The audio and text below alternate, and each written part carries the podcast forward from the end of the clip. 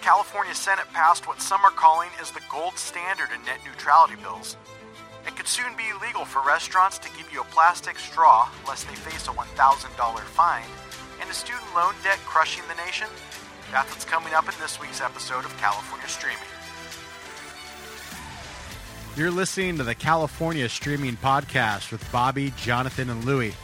We're just three conservative friends trying to provide some counterbalance in one of the most liberal states in the Union. So hop on our magic choo choo train to nowhere and let's talk some California politics. Good evening, guys. Episode three. Hey, everybody. We're working it. How's everybody doing? I'm doing excellent. Uh, however, we had this election, and I really don't want to talk about it. We're in mourning. Morning, definite morning. Awesome. Who did you select for for senator? Was it one of the thirty? I threw a dart at the board and I marked that name. I didn't even pick a senator. It's not Yeah. like they represent us anyway, right? Uh, no, right. Yeah. Not worth it. And I couldn't even tell you today what they're believing, let alone what they'll believe tomorrow. So No, of course not. We got a ton to cover today, guys. it's true. So let's dive in.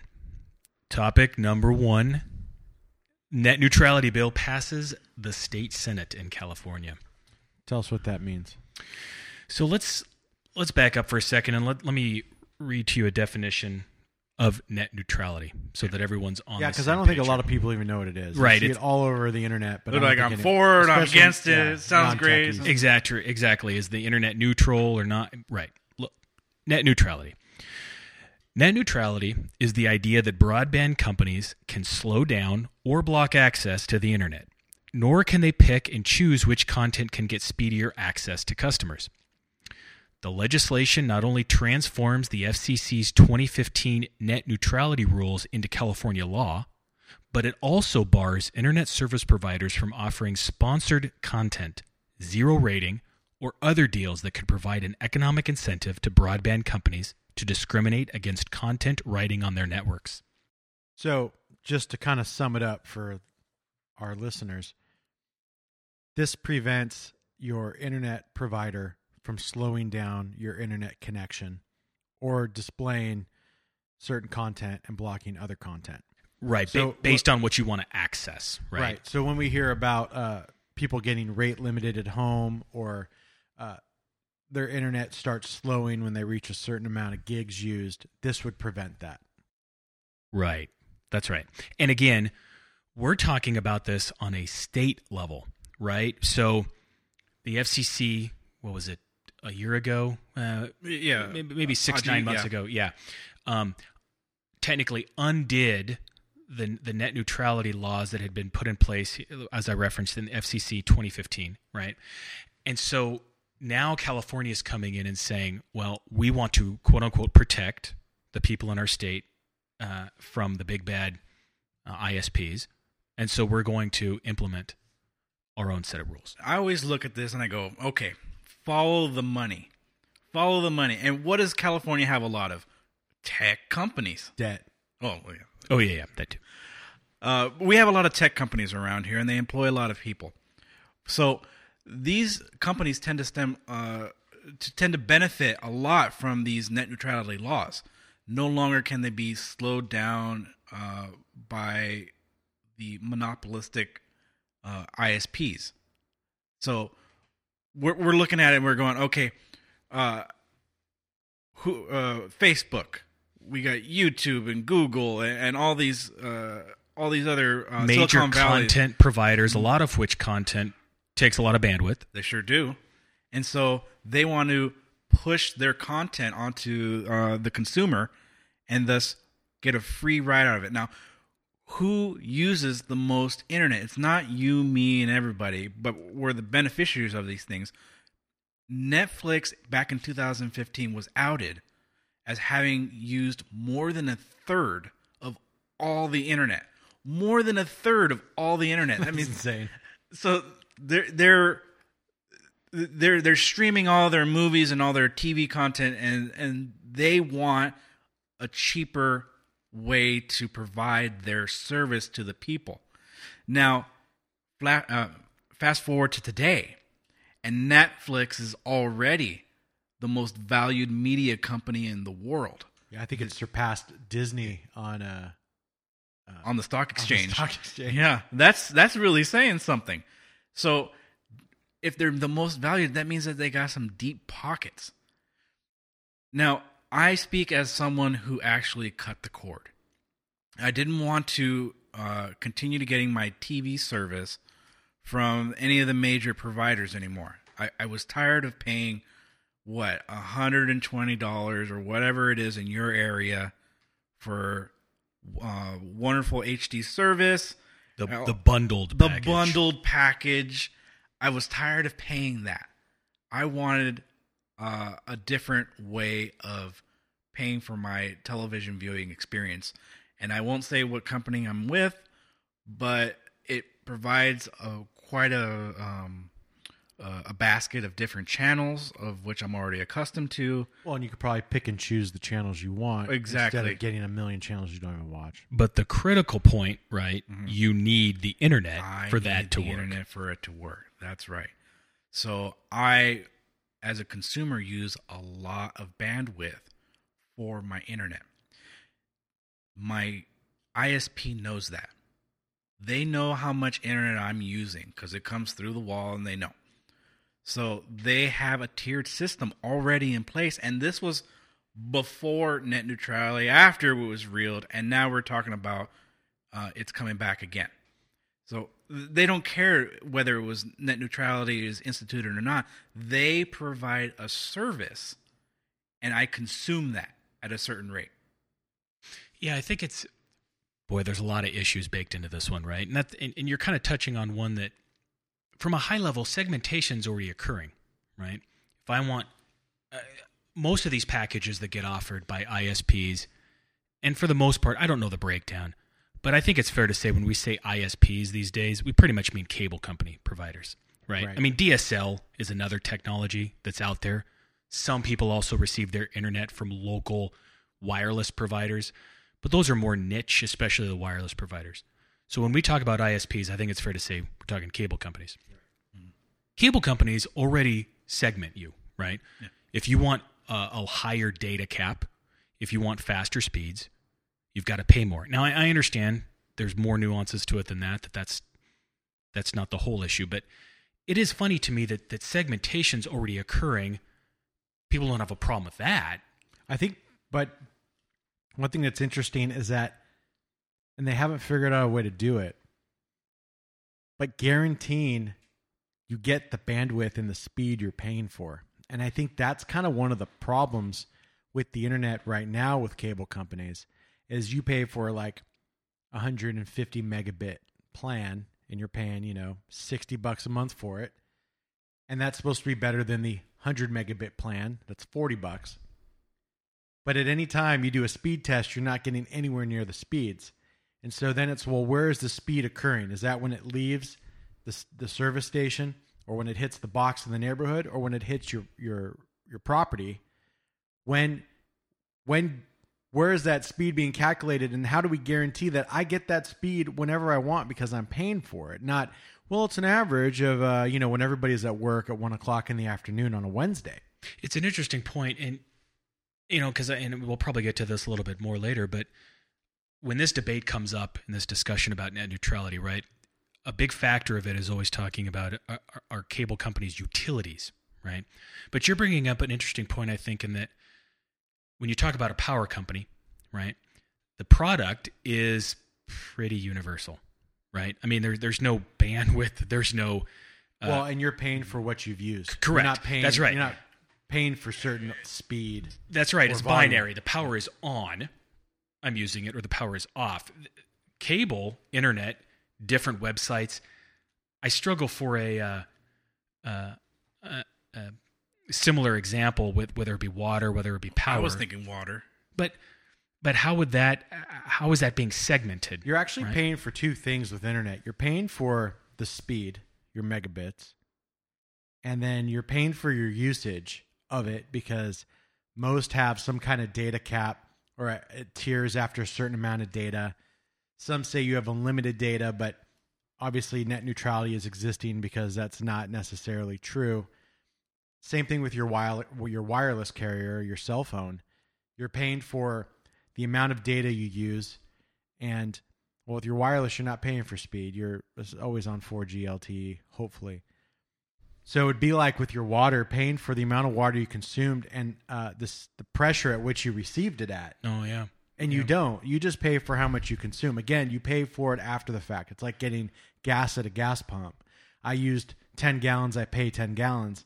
With your internet, you're paying you're paying for your speed, and that's the big number that's always kind of hawked on the website. That's that's the That's how you're being segmented. that's how you're being segmented. But it's almost like everybody should get full speed and then pay for the amount you used, but it should be at a very reasonable rate because if you're going to pay $10 a gig, that's going to get out of hand really quick. Well, let me throw this to you guys and see what what you think about this because uh, the internet service providers, the ISPs, they are the cable companies, and in most cases, they are the monopoly. When we think of net neutrality, we can quickly associate it with the data usage that we do on our phones, and we're more than happy, well, not happy, with the limitations that they put on our phone data usage. Now, all the companies are are, are touting unlimited service, unlimited service, but they have a, a restriction. But in the case of the ISPs, they're usually a monopoly. Uh, sorry, one comment though. I would argue that a certain element of that, the reason we don't mind the data caps that they put on our cell phones, because our cell phones have a little thing in them called a Wi-Fi antenna. So when we're in someone's house, when we're at work, it switches to that. So we use a lot of data, but back onto the ISP's backbone, not necessarily the wireless. Providers. Right. And, and the iPhone, I'm not, I don't know much about the Android, but a lot of the services on the iPhone, you can have it only do them when you are on Wi-Fi. Right. I, s- sorry, Bobby. I, it was just a point though that that does skew it a little bit in terms of the the. But but Verizon let and me, but let me AT&T. get into it's competition. You have Yeah. AT and T, Sprint, Yes. Verizon, the whole bit.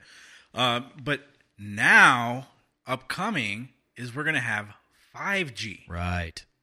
and this is going to be a direct competitor to the uh, the the current status quo of the ISPs and how fast they can deliver their internet services to the masses.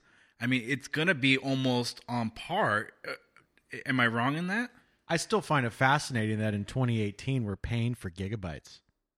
Like You mean on cell phone service? just in general, right? That we're paying for these fictitious data points that are drops in a bucket for your internet service provider when you can you can go out and you can buy a 4 terabyte hard drive for 200 bucks. Like data is cheap these days and bandwidth so that, I that feel like it's all super cheap. so then that brings up. I mean, the natural place this this conversation ultimately goes, anyways, is it isn't part of the reason for that the fact that you, you mentioned a four terabyte hard drive being cheap because I can. I know I, will get I'll get I'll get comments about a hard drive is not the same. I understand that, but- but, just data is cheap. But part of that, though, eh, I'm going to piggyback on that for a second. Part of that is because I can buy a Toshiba, a Western Digital, an HGST, a Seagate, right? I have options in that space. And Bobby is the one who mentioned earlier when he said the little caveat oftentimes, most of the time, I would say, in the area that you're in for your ISP, you get one. Right. And this is going to be the dichotomy we play with this, as we've discussed off the air, that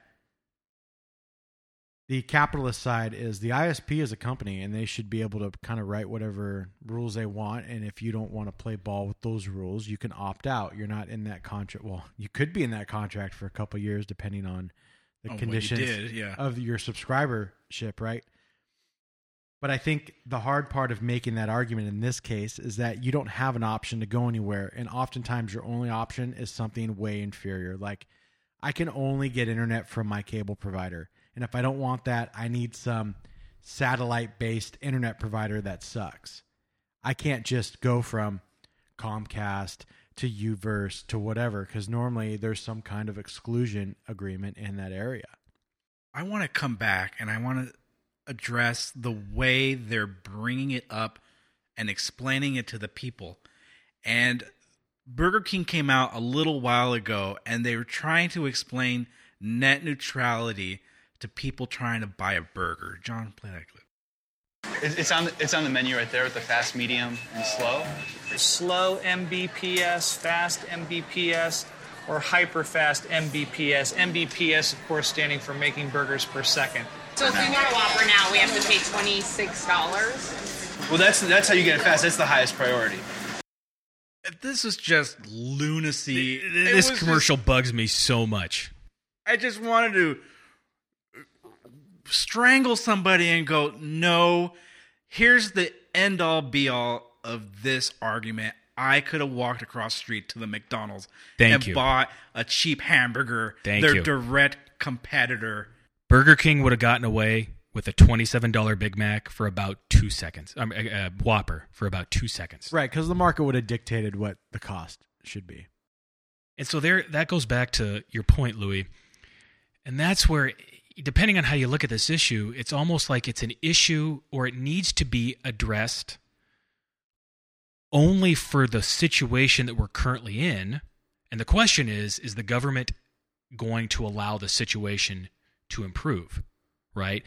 Because you start to look at things like um, different options. And granted, I'm not an expert on all the different types of internet delivery that's been out there in the past. I know that people have messed with power over or uh, internet over power, obviously wireless, as we've talked about in terms of cell phones, etc. But you look at all those things, and all of those things have the hand of government involved in terms of spectrum use, uh, in terms of regulations about where I can lay lines on poles, etc. So it really begs the question yes, there's currently one ISP. Maybe we need to treat it, maybe, or that's the argument at least, like a utility. But are we going to be allowed to see other competitors come into the market?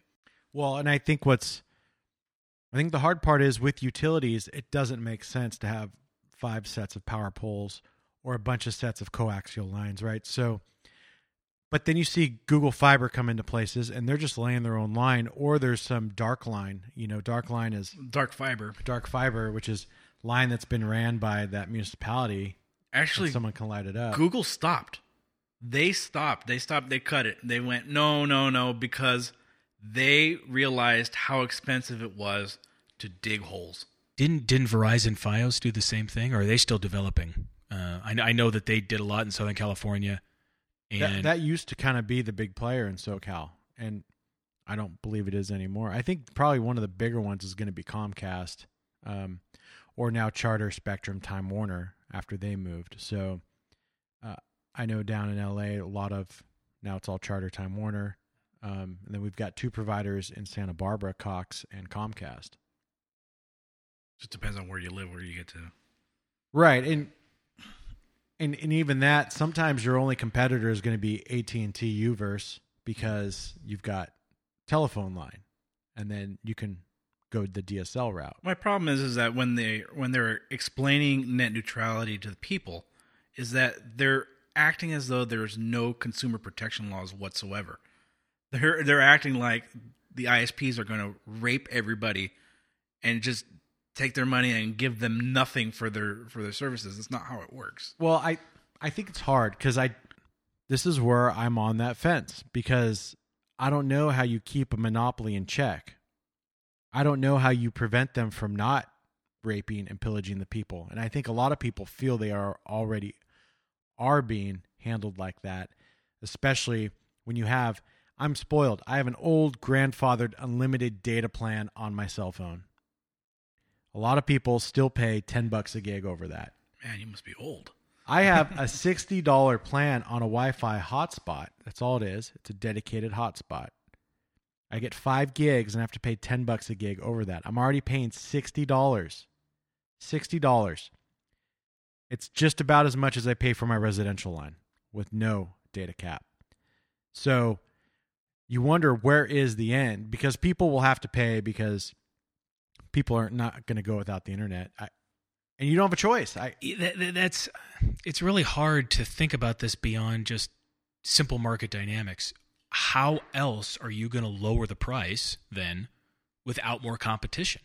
right. I, I, now, obviously that gets into the issues as to why there hasn't been competition so far. And Well, because you that wondered, uh, did the government create their own the own their own problem, correct. right? And so that's I think where we struggle as free market supporters is that normally the market would keep this in check, but it's not because there's a monopoly, and is the monopoly a result of the government's doing, and now the government needs to intervene because of what it set up. Well, my least favorite senator in the state, uh, the state of California, brought this and authored this bill, and it's Scott Wiener. Now, for those of you who don't know who that is, that is the man who decided it, he would decriminalize uh, making it a felony for people to infect other people with HIV/AIDS. That's our favorite. Which blows my mind. it blows my mind. Uh, I don't know how I get. If and it's not accidental; it's knowingly. it's knowingly. If you've ever seen a picture of this guy, and I know you're going to look him up right now. If you've ever seen a picture of this guy, this guy looks like he needs a punch in the face. I mean, he walks down the street, and and you go, all right, this guy got bullied in, in, in school, and now he's taking us all to, uh, uh, he's whipping us all with his stupid uh, assembly bills. Next up, we're going to talk a little bit about how California is picking and choosing the dumbest things to waste our time with. And they've decided that banning plastic straws is the most important thing we can be talking about in this state. Yeah, let me let me read you a little, just a, a, a brief blurb statistic behind the, uh, the the ban that advanced in the state assembly. The proposed law, AB 1884, is intended to reduce the number of straws that end up on the beach and in the ocean, as well as in landfills. The official tally of the Democrat-backed bill show it passed by it passed in a 49 to 25 party line vote, with four members not casting votes. So essentially going by going along the lines of the heavily democratic run state assembly They're just looking for an excuse to ban all plastics. Let's just be, be honest with this. They, they just look at it all and go, man, we could be so much better stewards of the environment if we just ban plastic altogether. And what horrible, horrible people we have in this nation because they use plastic straws. I mean, you're just as bad as Hitler. I think what's funny is uh where I get my hair cut, I was talking to the person that cuts my hair, and she was saying that at the restaurant she also works at, they've gone to being a ocean friendly restaurant. They are on the water. So they they uh replaced their plastic straws with paper ones. She's gotten like an equal amount of complaints. Those who think it's stupid and think it's the restaurant that just is doing that. And then those that think it's awesome, and that's why they went there because they're an ocean friendly, quote unquote. There's some Santa Barbara, I don't want to call it certified, but there's some like you can promote yourself as an ocean friendly or something like that restaurant. And so she goes, I've seen it both ways now where people are complaining and then they're leaving like bad Yelp reviews. Or they love it and they're leaving good Yelp reviews. And it's not that really the businesses businesses have a whole lot of choice in the matter. I'm going to. I know you got some things that are in the same realm of it, but over in in Japan, they everybody uses chopsticks. Okay, really, that's what everybody does. A cultural thing. So, unfortunately, whenever everybody goes out to eat, they have a new set of chopsticks. Well, that's a lot of wood. A lot of wood. So, a lot of people have decided they're going to use their own chopsticks and bring them with them on their own trips. Or the restaurant provides clean uh, chopsticks to use. And that's not so crazy given the fact that we use forks and knives just as easily. We go, oh, yeah, they cleaned it for us, so we're going to use it for it. We're going to use that fork and knife. Now, some people are a little crazy and they bring their own utensils, but that's on a case by case matter. It is interesting because you think of we are accustomed to just getting cleaned utensils, but most sushi joints or uh, you know Chinese food, something like that, you always usually get wooden disposable chopsticks. And I have to believe at a certain point there's a net loss. Like uh, probably the initial investment for nice quality reusable uh, chopsticks is expensive up front, but buying disposable ones can't be good. Yeah, uh, Bobby, you mentioned other countries, and what strikes me is really funny about this, and and there's going to be a lot of argument, I think, about what I'm about to say because people are still going to say, well, it still matters. But when you look at the usage of plastic waste in in general in the United States relative to under, other countries, it's a complete joke, and it could, you could easily make the argument that even if we do all this, even if we cleaned up our act completely, it doesn't really matter relative to other countries. I found in uh, in a journal called Science there was a uh, a study back in February of 2015 called "Plastic Waste Inputs from Land into the Ocean." As some people out there might have guessed, China ranks number one. They use roughly 2.4 million metric tons per year of plastic marine debris. Uh, so, so they end up into the into the ocean. They end up putting 2.4 million metric tons of plastic debris. That accounts for 28 percent of estimated annual marine waste.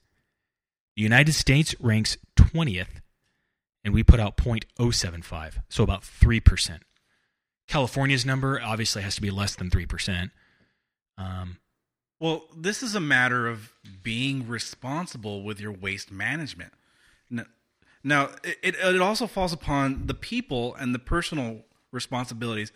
If you're going to have uh, a meal and it comes in plastic, do you take the personal responsibility to throw it in the trash bin, the recycle bin, whatever bin, so that it gets taken care of properly?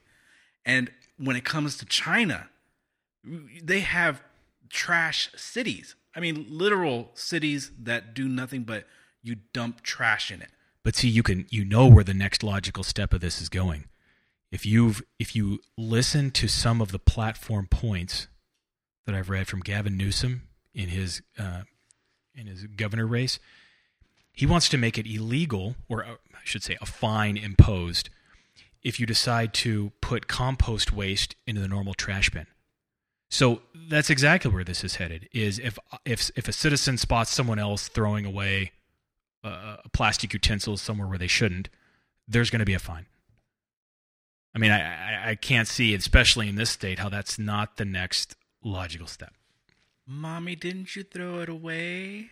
Well, that's the only way to enforce it, right? I mean, Right. but then what do you do? Um, my trash is picked up by a private contractor. Does the private contractor find me? I mean, I guess they could, right? But then at a certain point, how, I don't know. Is it logical for them to do that? Because Right. uh, the man who picks up your trash is going to go open it up and waste time going, mm, there's some glass in that uh, paper uh, bundle. I don't know. Right. And I, th- I think sometimes there's products people don't even know what they're made out of. It's interesting because uh, going from we talk about a lot and use the word philosophy, but but thinking about this from like a philosophical angle in terms of rights, and we've made the point before that I do think that government has a role when two other parties have come together in a transaction that affects a third party, right? And so you can make the argument that someone walking on the beach that sees a bunch of plastic litter is being affected not from what they did, but from what someone else who ordered something from a takeout restaurant and did something with their straw, their plastic knife or fork, that's now affecting the person who's walking on the beach. So, in a really high level sense, there's probably room for something to be done. But like so many things that involve the government, it's about the execution of that solution. And is this the right one? Right? Yeah, I don't know if straws are the fight to pick or the hill to die on. That's right? true. I- right. there's probably a lot of other things you could do. I've seen um, uh, like there's now biodegradable uh, six pack holders instead of the plastic rings. And they feed the They turtles. feed the turtles. Yeah. It actually like turns into turtle food. I think something like that's cool. I don't know if straws are the problem. I don't know if we have an abundance an abundance of straws that are polluting the environment. I think the whole cup probably pollutes the environment. I don't think the straw is the culprit. I think when you see the straw, it's usually still in the fast food cup that someone has thrown in the ocean. if I went to a restaurant and I ordered a cola, and then I said, "Oh, waitress, can I have a straw?" And she, the waitress just says, "Well, we don't have any." There it is. We, they just don't have any. Right? What am I going to do? Well, and this is something. Is there a California law requiring you to have a s- straw? Well, we saw this with the drought, right? You didn't get water automatically to your table unless you specifically asked for water, right? And it was, oh, you know, we're in a drought, so we're not going to just give you wasted tap water. And you're like, you're not. It's like when Santa Barbara turned the fountains off. It's reclaimed water. Like you're not really doing a whole lot. Uh, my uh, minuscule amount actually evaporates every day. I don't think giving people a cup of water at your table or not doing that is going to affect the drought on any major scale. I also hate paper straws. It's the dumbest thing. Trying to drink a liquid through a paper straw. You can absolutely tell. like they don't make one. paper umbrellas for a reason. I, right? I, they break down. soggy? yeah, they do.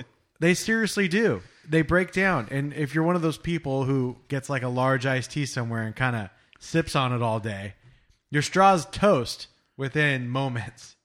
So I I just don't I think it's it's it's a dumb law and I don't think there's a great solution for it yet unless you were able to come up with something that was kind of like plastic but not Yeah, I, I'm not. I'm, I'm not saying that uh, there wouldn't be glass straws. But but but to Bobby's point about waste management, right? If we're going to be if we're going to talk about spending money as a state and we're going to talk about trying to make the biggest impact, let's assume China was okay with working with us.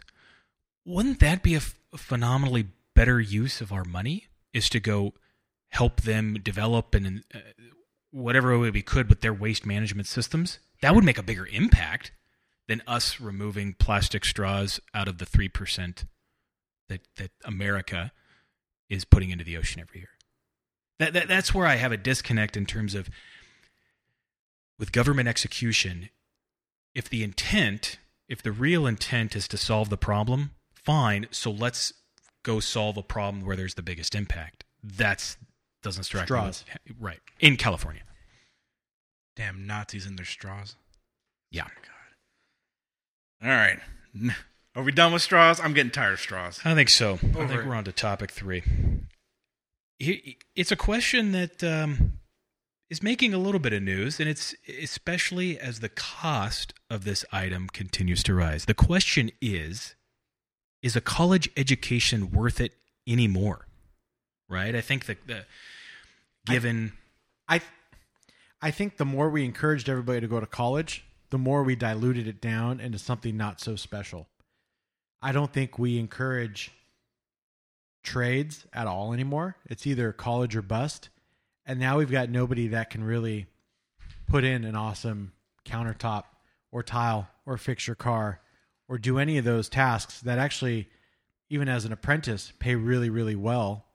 Uh, we force everyone to go to college they end up getting a degree in something they can't do anything with, or at least something that they can't get uh, an appropriate amount of pay for to pay off their debt. You know, if you spend a quarter million dollars becoming a physician, chances are you can make that money back and pay your loans off.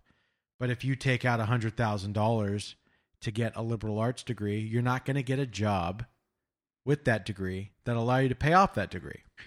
If you guys don't mind, let me set the stage uh, in terms of costs so that we kind of have a that mood. so, so that we Oh, kind of have a similar uh, playing field in terms of how much this is actually costing, right, on average.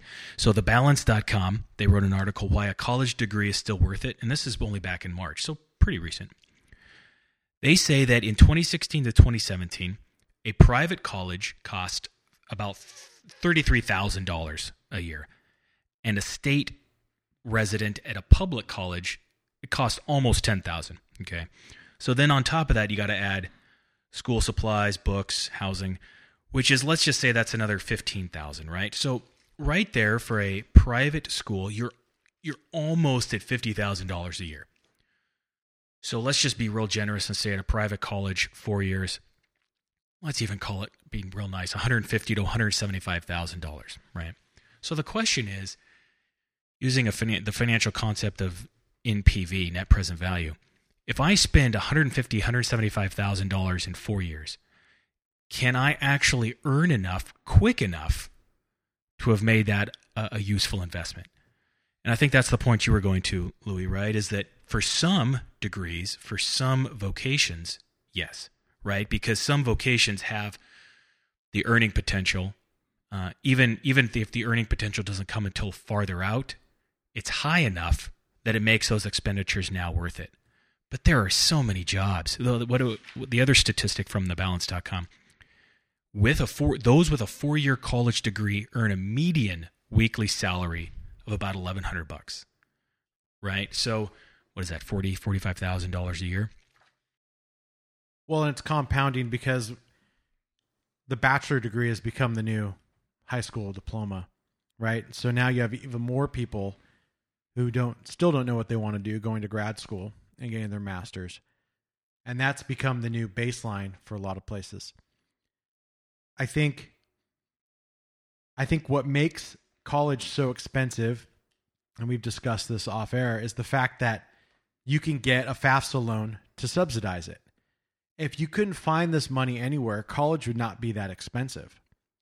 But the fact that you can go get a FAFSA loan with you know, anybody can, uh, and way more people get FAFSA than say you know Pell Grants or things like that.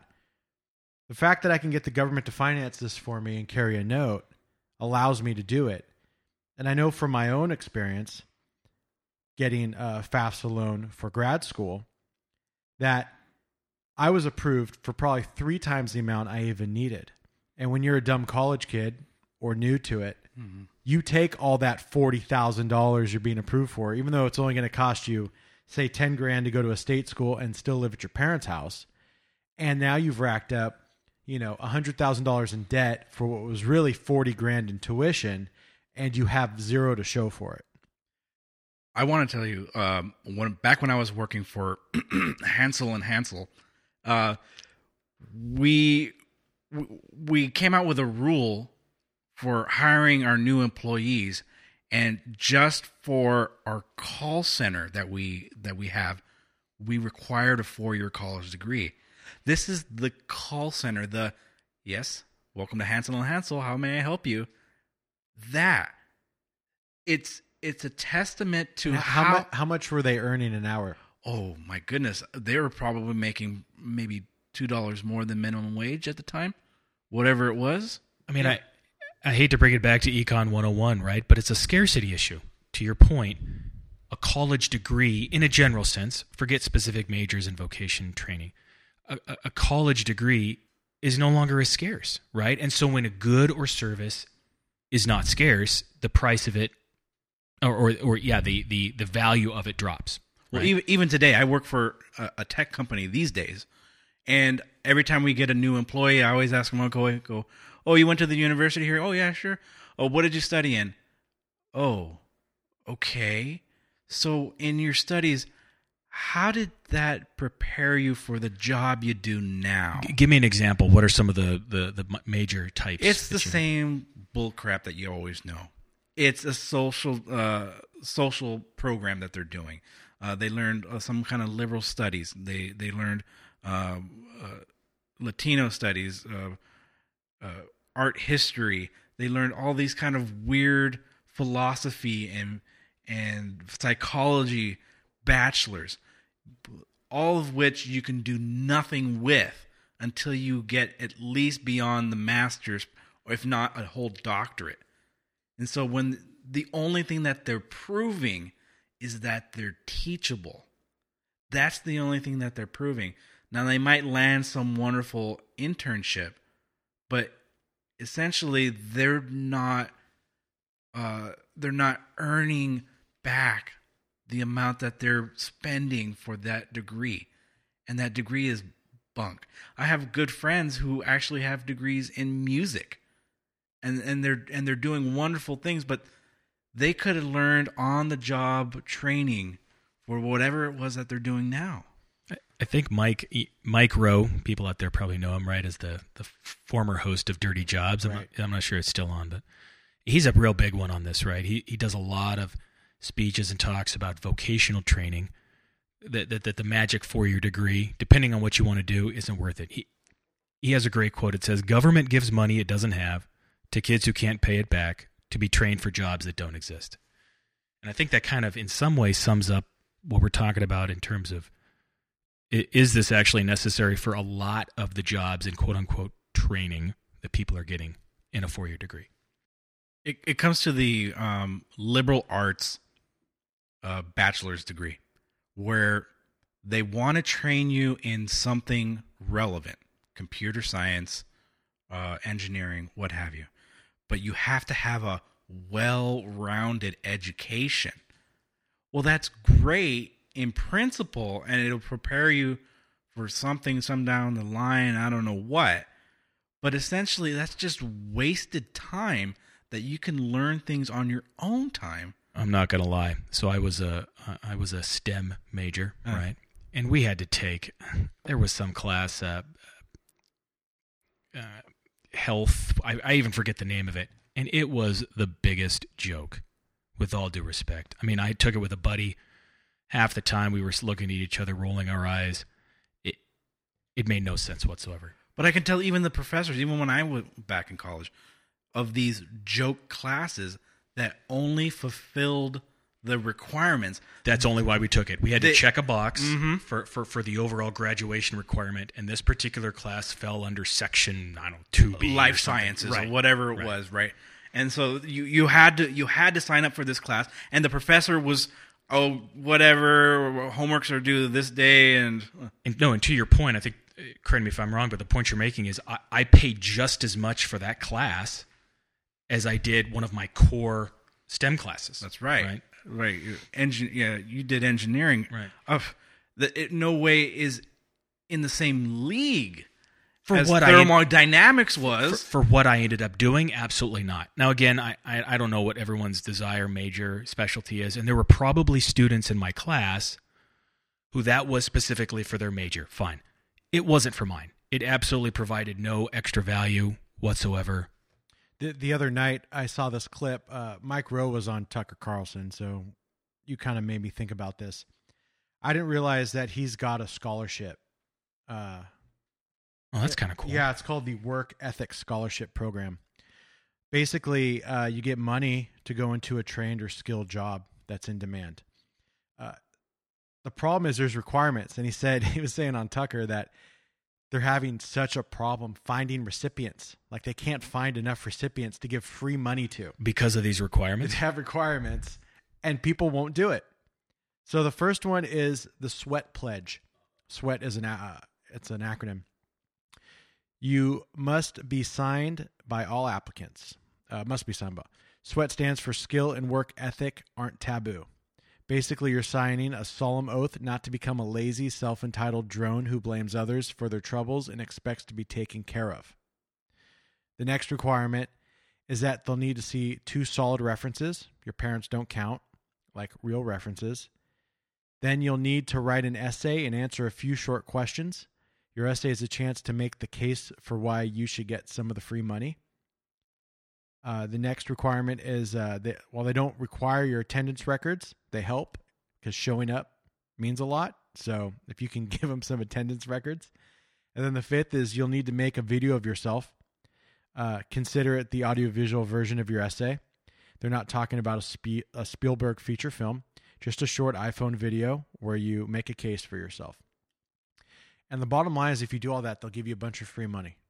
to go get trained for a specific vocation. Correct. And he was saying that it's been impossible to find applicants who will actually write an essay or who actually have a reference of some sort or who will take the pledge to not be a lazy bum. But they've got no problem filling out a FAFSA application to get four times the amount of money that they actually need to then go drink a bunch of six packs. And Right, because that's just a box check. You just check yeses and nos. perfect. this this all comes from the California Master Plan for Higher Education, and they honestly named it that. Yeah, that the, the name the name alone is a little shaky. Uh, essentially, they they had plan to make sure everybody who wants to go can go to college. And the way they segmented it out, and this was a while back ago, is um, the top one eighth of the graduating high school seniors would be guaranteed a place at the campus of the University of California, so the UC system, so the Berkeley, UCLA, so on and so forth. Um, and they, they're attempting to make this tuition free. So if you graduated high enough, you could go to these universities. Doesn't necessarily mean that you want to go.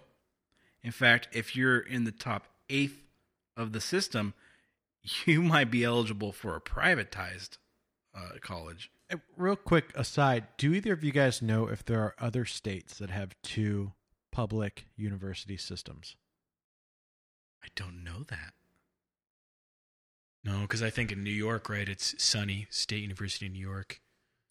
Well, see, that's the thing is that because of the master plan, they've segmented it, segmented it. So the top 12.5% goes to the UC system, while the next 33% goes to the Cal State system. So if you're in the Cal State system already, that automatically deems you, Dumber? yeah. Which we're all state school kids. So I There's a lot of dumbness at this table yeah, right a ton of dumbness. Dumb I- and dumber. we're the dummiest. Uh, the I think that what's funny though is if you've gone to a Cal State, especially if you've gone for grad school, there's a real blurring of the lines these days between the UCs and the Cal States because the big defining point used to be that the the UCs were research institutions. You can get PhDs at UCs, you can't get doctorates at uh, the Cal State. But the only thing preventing the Cal States from doing it is the fact that they're not allowed to do it, because they certainly have the uh, they have the educational staff to make it happen. They're just not given the funding, or they're not allowed to do it. You know, because at that point you'd be putting the UC under or giving them a different kind of competition. we're we're spending a whole lot of money on this system and i don't see the value in return of what we're doing here uh, m- yes we're graduating doctors but at the same time we're we're losing a, a fight to debt and it's the biggest issue that was not spoken in the last presidential election the amount of debt of student debt that is hurting America and is causing a lot of angst amongst the population. Yeah, I read in USA Today that since 1978, college tuition has increased by over 1,100%, where food has increased by 244%. Since what year? 1978. Wow. This just obviously For means what? we're better at farming. E- Right. Um, it's no coincidence, right, that those areas, uh, medical care, to, uh, education, those areas that have a heavy influence of government support and intervention are growing the fastest. And so it's just a downward, it, it just strikes me like it's a compounding problem, right? The more they get into it, the more this the, the cost is going to increase and the more debt that's going to be created. Right. And I, you know, the elephant in the room is that our educational centers are indoctrination centers. Yeah, there's a whole there's a whole political There's a whole discussion political here, too. discussion on it, right? And Well, it's straight up Marxism, but continue. yeah, it. So it doesn't strike me as odd that the government wants to continue funding it. Interesting. It yeah. doesn't. Uh, it there's an interesting correlation between college level kids that graduate and what their say political ideation is, and then when you get older, what that becomes. And it's almost like once you get into the real world and you have to pay taxes and everything else, you tend to get more conservative. In school, it's great; you can be more liberal, but what ends up happening is when you grow up, you kind of wise up a little bit and you realize that you have to take some responsibility because the world's going to leave you behind. What's interesting about uh, these days, well, depending on how net neutrality is, at some point somebody's going to figure out how to get college credits for YouTube videos.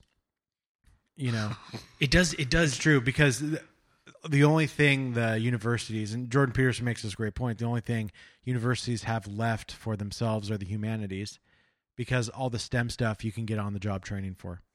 It seems like a big, uh, a big holdout here, right? Is uh, corporations, uh, employers, right? Let's just get em- employers in general, and the value that they are placing on you having checked the box of having gone to a name, what, what, whatever name. I don't mean like a top ten school. I just mean Right. a, a- an establishment, uh, uh, buildings, etc. And it would strike me that I'm not sure what the dominoes will be, but once employers over time start shifting away from that requirement, there's this is going to be a much different discussion. Exactly, because I, I don't. I think you can get a lot out of universities if you put the time and effort in. I think you can also skate if you chose to skate. You know, especially in your undergrad years, I think you can totally box check if you want. If you really want to learn some stuff, you can do that too. And and, but the problem is, me and you come out with the same paper, and it's Right. im- it, it's impossible to distinguish between the guy who really like learned a lot from university and the guy who didn't until you actually hired them and see how they can perform.